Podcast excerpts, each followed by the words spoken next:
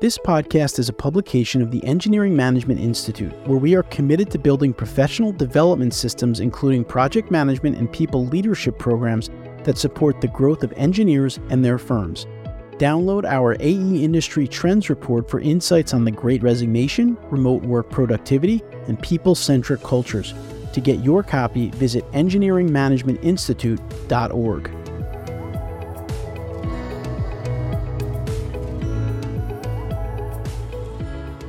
Hello, and welcome to another episode of the Geotechnical Engineering Podcast. Today's guest is Kristina McDonnell, a geotechnical project manager at Keller in Akron, Ohio. We're going to be talking about the work that she's doing there and also with an organization called NAWIC to provide opportunities for women to work in construction and to also provide opportunities for the field of construction to just be more inclusive. We're going to talk about some of the mentoring opportunities that she's been a part of, some of those initiatives. And we're also going to talk about some of the work she's been doing to increase the number of STEAM professionals, science, technology, engineering, mathematics, to be successful in construction. So we're going to cover a lot of ground, really focusing in on construction and the state of construction and construction culture and how we can improve that. This is not an episode you want to miss. I'm your host, Jared Green, and this is the Geotechnical Engineering Podcast. And with that, let's get right into today's episode. Before we go on here, I would like to take a minute to recognize our sponsor for this episode, Menard USA. Do you have projects where you are faced with building on soft or loose ground? Does it seem like all the good sites are taken and you're always building on poor soils that are a challenge for conventional foundation approaches? Menard may be able to help. As a specialty ground improvement contractor, Menard works nationally and internationally providing design build ground improvement solutions at sites with problematic soils. Typical projects include warehouses, buildings, material storage piles, embankments, roadways, port facilities, storage tanks, platforms, and more. In many cases, ground improvement is less costly than traditional approaches such as removal and replacement or piling systems. Menard works closely with civil, structural, and geotechnical engineers to minimize foundation costs for wide ranges of soil conditions, structure types, and loading conditions. To learn more about Menard USA or for help on your next project, please visit www.menardusa.com. That's www.menardusa.com.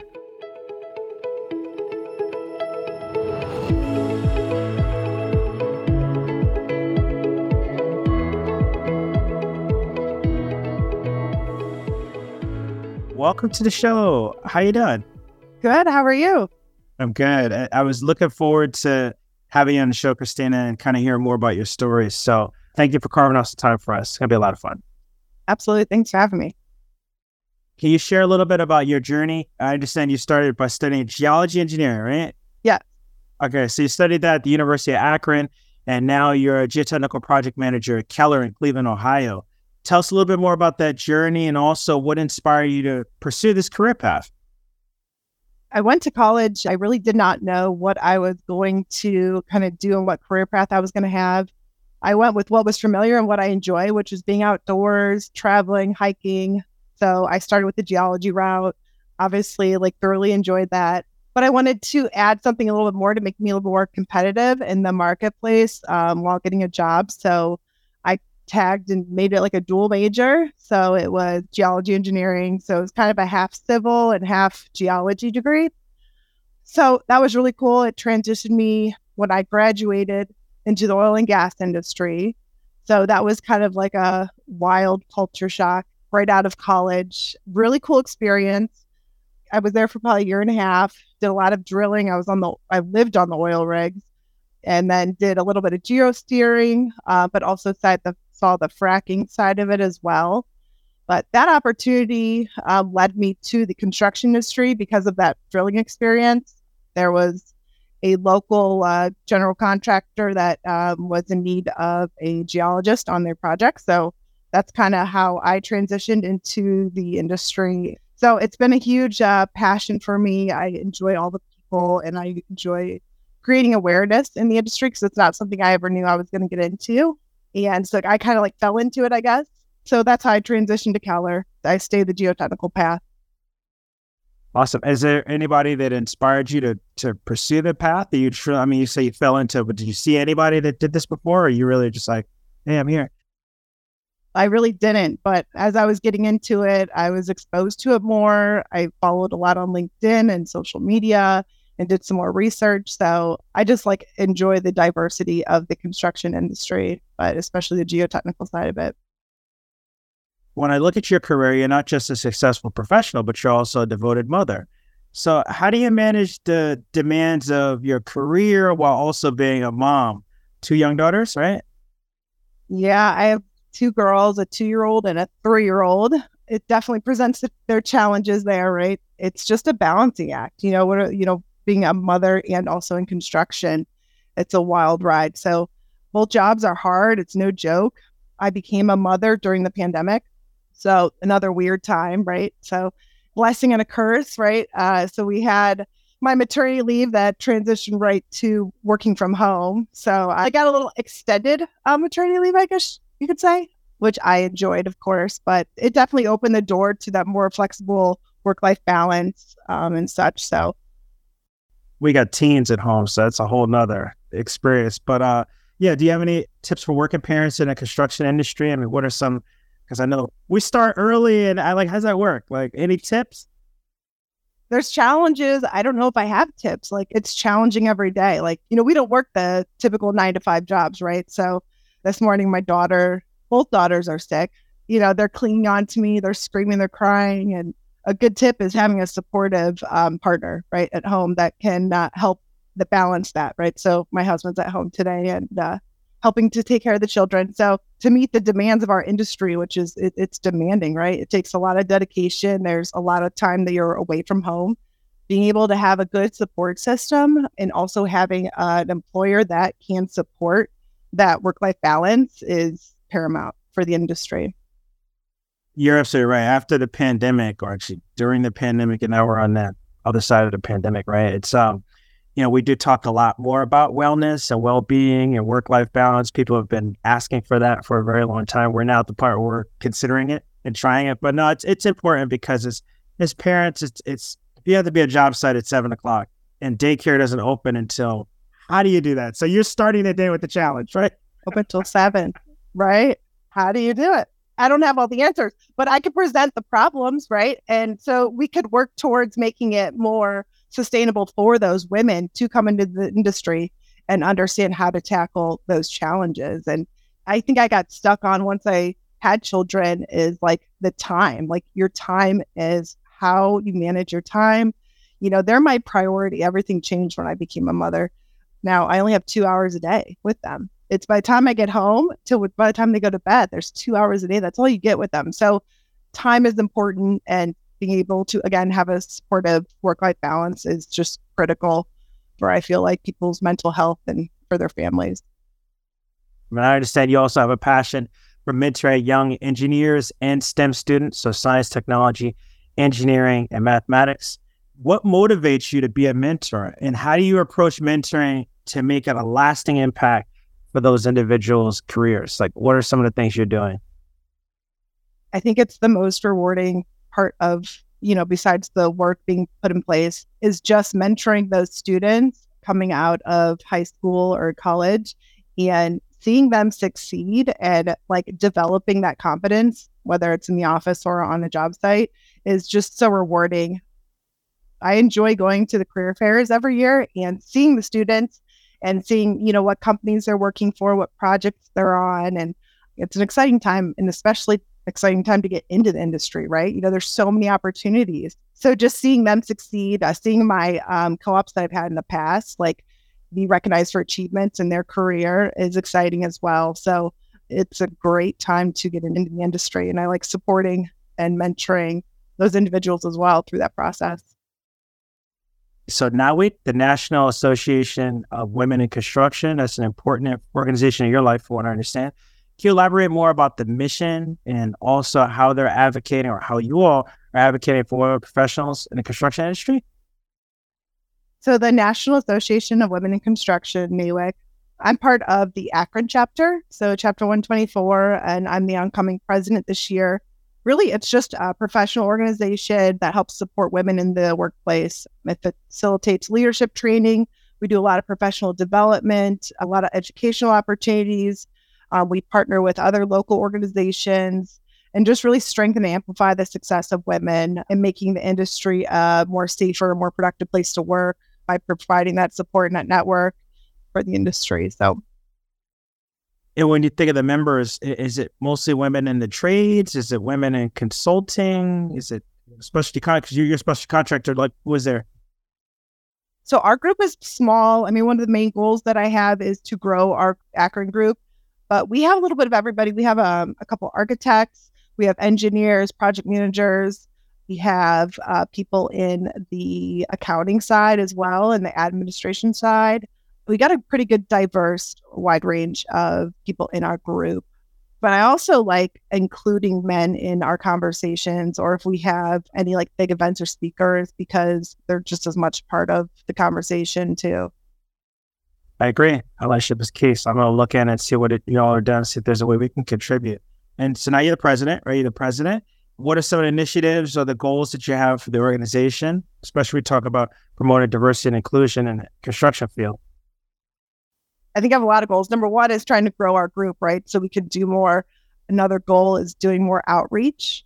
And so, whether that's high school, middle school, in the local colleges, supporting them, we give a trade scholarship and a, a college scholarship every year to two individuals. So, you know, just networking and creating that advocacy, but advocacy with action, right? And just supporting our industry and our uh, members as much as I can and trying to make it an organization that they want to come to. Everybody's time is valuable, like I said, right? So we're going through the process of doing the strategic planning for this year, doing that community service, doing the job site tours, getting those speakers that can um, relate to our members and making it so it's like impactful, not just a whining or bitch session with a at a bar. You know, I want it to be a valuable time for everybody. You're making changes that'll have lasting impacts, not just for now, but generations to come. So that's really powerful. So congratulations, being the president. Thank you. Now, when you look at the construction industry, what types of changes are you seeing as it relates to inclusivity and providing more opportunities for female professionals? And also, what are some actions you think that the industry should be taking to welcome more people and also make it more equitable. What are your thoughts there? I guess I'll highlight too with that NAWIC in tying with this question is this past summer, I organized and produced uh, a fashion show. It was a construction safety workwear fashion show. So a lot of our local industry companies helped support the event. We had models, we had 30 or so models that representation from each different company, um, different sectors of the industry as well. And that really just highlighted creating that culture of inclusivity with workwear for females, with like the safety vest, having women's vest, having a hard hat that's for women, providing the boots, and just really highlighting the brands that are stepping up and creating the attire, I guess, for women in the workplace. And so you know, I just started at Keller right off the bat. And maybe it's because I did the fashion show. You know, they had the women's workwear vest for me, they had the hard hat and all those things. So it just makes you feel included, makes you feel more welcome. So some initiatives in my past that I've seen with companies that have, you know, impressed me or to help retain and attract talent, it starts from the onboarding process. When you get and show up to work, like making sure you have the tools to, to succeed, right? It's the trainings that they give you, the investment that they make in you and your professional development. Do they give you all the, you know, safety training? Is there a safety focus? I can tell you, I don't want to work for a company if there's not a good safety culture, if there's not a good, and most people wouldn't, right? So be, to be able to attract and retain those people, the people that are investing in the training up front, like it's obvious and you can tell who's set up for success in the future. That's so true. I mean, when you think about construction, construction is definitely, if not, is one of the most dangerous fields of practice, right? And if you say that, okay, I want you to, to work here, and if you don't have a safety culture, that there's nothing attractive about that. I didn't even know there was, you know, harnesses that are made just specifically for women, right? So it's a lot of it is just educating people because of the ignorance, and it's not they just might not know. I don't even know when I'm a female, right? Good part of the culture is when something's brought to light, you say, all right, well, let's look into this and let's do something. Like I can remember I had staff that, you know, females, I, it got to the point where I think my group was like more than 50% female. And they're like, what's going on with these safety vests? I didn't even think about it. Right. And I'm looking, I'm like, oh, yeah, yeah, that doesn't make any sense. so you have to make the investment. You do the research, you make the investment and make sure that you have, I mean, this is personal protective equipment, right? So we're not even talking about just style. It's like you may not be protecting people appropriately if things don't fit the way they're supposed to fit. So that's cool that you did that fashion show. You think that's gonna be an annual thing or that's I don't know what we'll do. We'll, we'll definitely probably try to do. I don't know if we're going to do it as big. We had we pray. We had over 200 people attend. It was well attended and well received. People are really excited to do it. Again, I don't know what's in store yet. We're uh, still trying to figure that out. Outreach and education. These are also important aspects if we want to change the negative narratives that are surrounding the construction industry. What are some of the things that you're doing from an outreach standpoint and also initiative standpoint that's focusing on those that are coming into the industry? Like I think you're looking at things at middle school and high school, but what are some of the things you're doing there? Any opportunity I can get to get into like middle schools or high schools and have those early conversations with um, those students, I think are critical. And I try to make time for that because I participated in Girl Up I participated in Block Kids. I'm trying to think any like wood or construction classes, uh, just to create that conversation and open up a dialogue. And I think it's especially important to have a female go there as well, so that the women can see what they can be. Right. So anytime I can get into those schools, I do because construction's vital. Our world revolves around construction and it does it has a negative narrative to it that i think is so huge that i think we need to change. And that's part of the goal of NAWIC and my presidency. Like i really want to change that narrative because when you think of construction what do you think of? Like a construction worker you think of middle-aged white guy dirty and that's not the case right? That's not the case at all but you know so changing that narrative and that stereotype and like showing them what the opportunities are available and what their careers could look like and that you don't have to go to school you can go to college or the trade route. And i think just opening up that conversation is huge. I came from a high school that it was uh, academics were top. 98% of people that graduated there went on to four-year degrees. Construction wasn't really in the vocabulary and i think it was a career of like last resort once you've like failed and you can't make it in these academically, oh, maybe here's construction or, you know, so which is not the case. And I feel like that's how it's perceived a little bit. So just changing that narrative that that we're very highly skilled workers and they're dedicated individuals and not everyone can do it. So I think that's important to stress in the schools.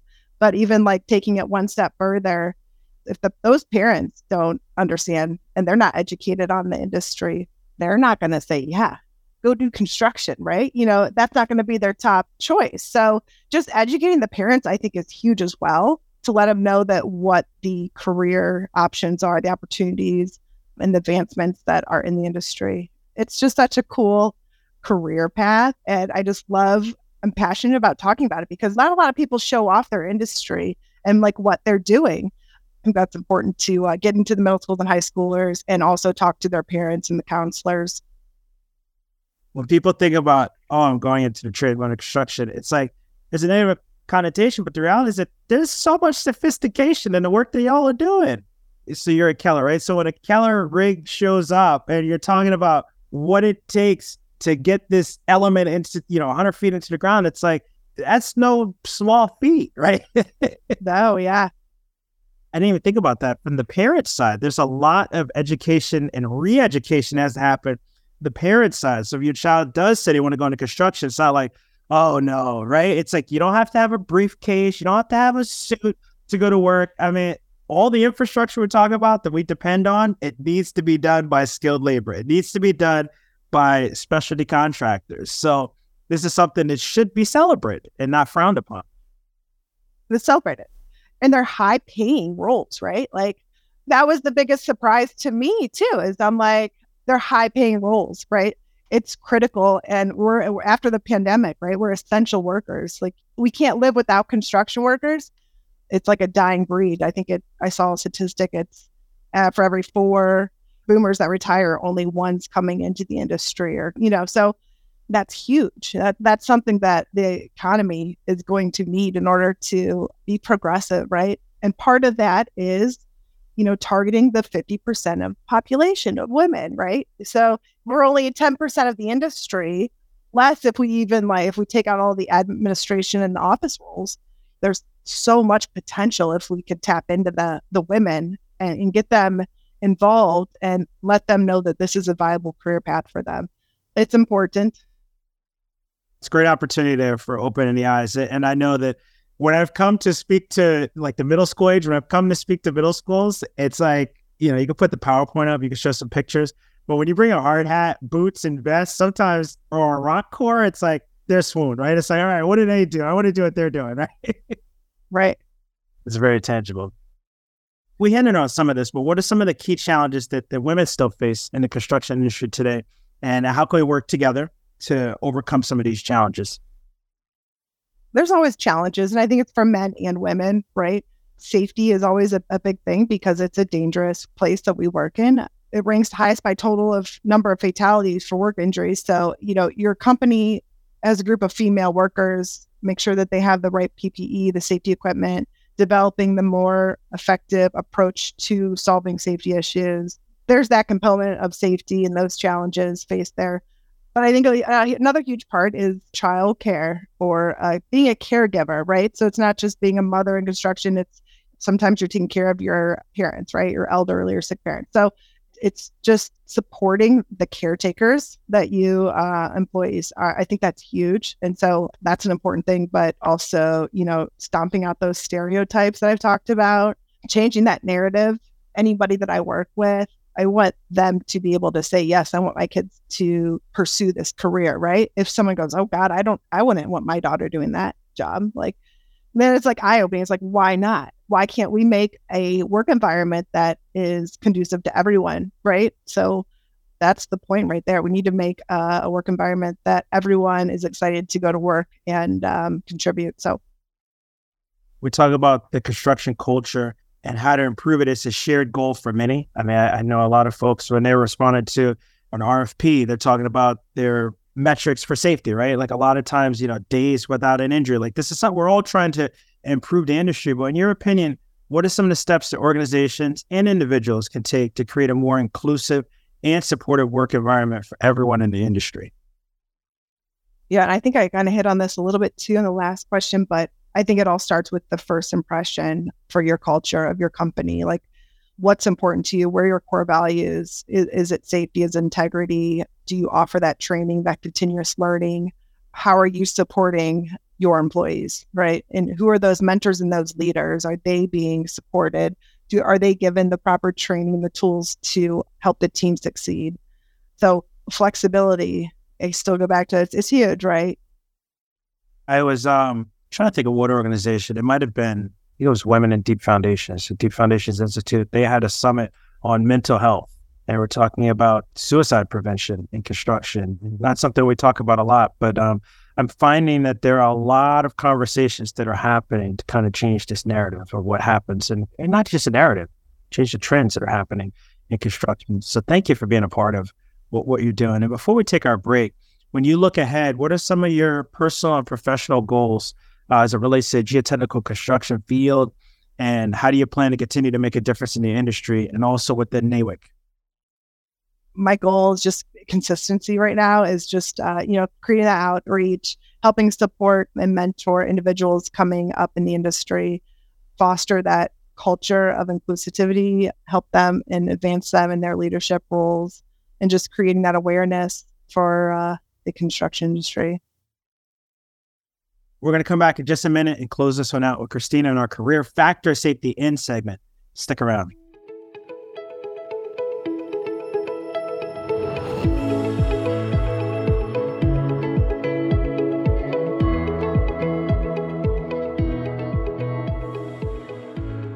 Before we dive in, we'd like to recognize our sponsor for this episode, PPI, a leader in engineering exam prep for the FE and PE exams. PPI provides expert prep courses and study resources designed to help you pass the FE and PE exams the first time. PPI's live online courses include hours of lectures, problem solving demonstrations, exam strategy sessions, office hours, and a passing guarantee. Check out PPI today at ppi2pass.com to see all the options available for FE and PE exam prep. Now let's dive into today's episode. Welcome back. It's time for our career factor safety in segment. In geotechnical engineering, just like many disciplines of engineering, it's important to incorporate a factor of safety into your design. But what about incorporating a factor of safety into your career? Today, of course, we're here speaking with Kristina McDonnell of Keller. Now, Kristina, you've had a very successful career. When you look back in your career, what's something that you've implemented in your career to give yourself, let's call it a factor of safety in your career? I'd say I bring my true authentic self. You know, I never tried to fit in, especially being a woman. It was always myself, right? And with that, I also found a mentor, right, in the industry or whoever I was working with, someone who core group of individuals that can support your growth, that push me, mentor me, challenge me, um, include me in on conferences or networking events. Just so sure you surround yourself with people who are smart, respectful leaders. So you can communicate your goals, get where you want to and be coached. So getting a strong mentor and also being a good mentor, I think was a, a factor of safety that I've kept in my career to help get me ahead. You share some really good insights with us and we gained some great information. It's going to be helpful for those who are listening. How can people reach you? Do you have an email you want to share? Are you on social media? We can get that in the show notes. I am on LinkedIn. We have Instagram. We have Akron NAWIC on Instagram um, and Facebook and all the social media platforms.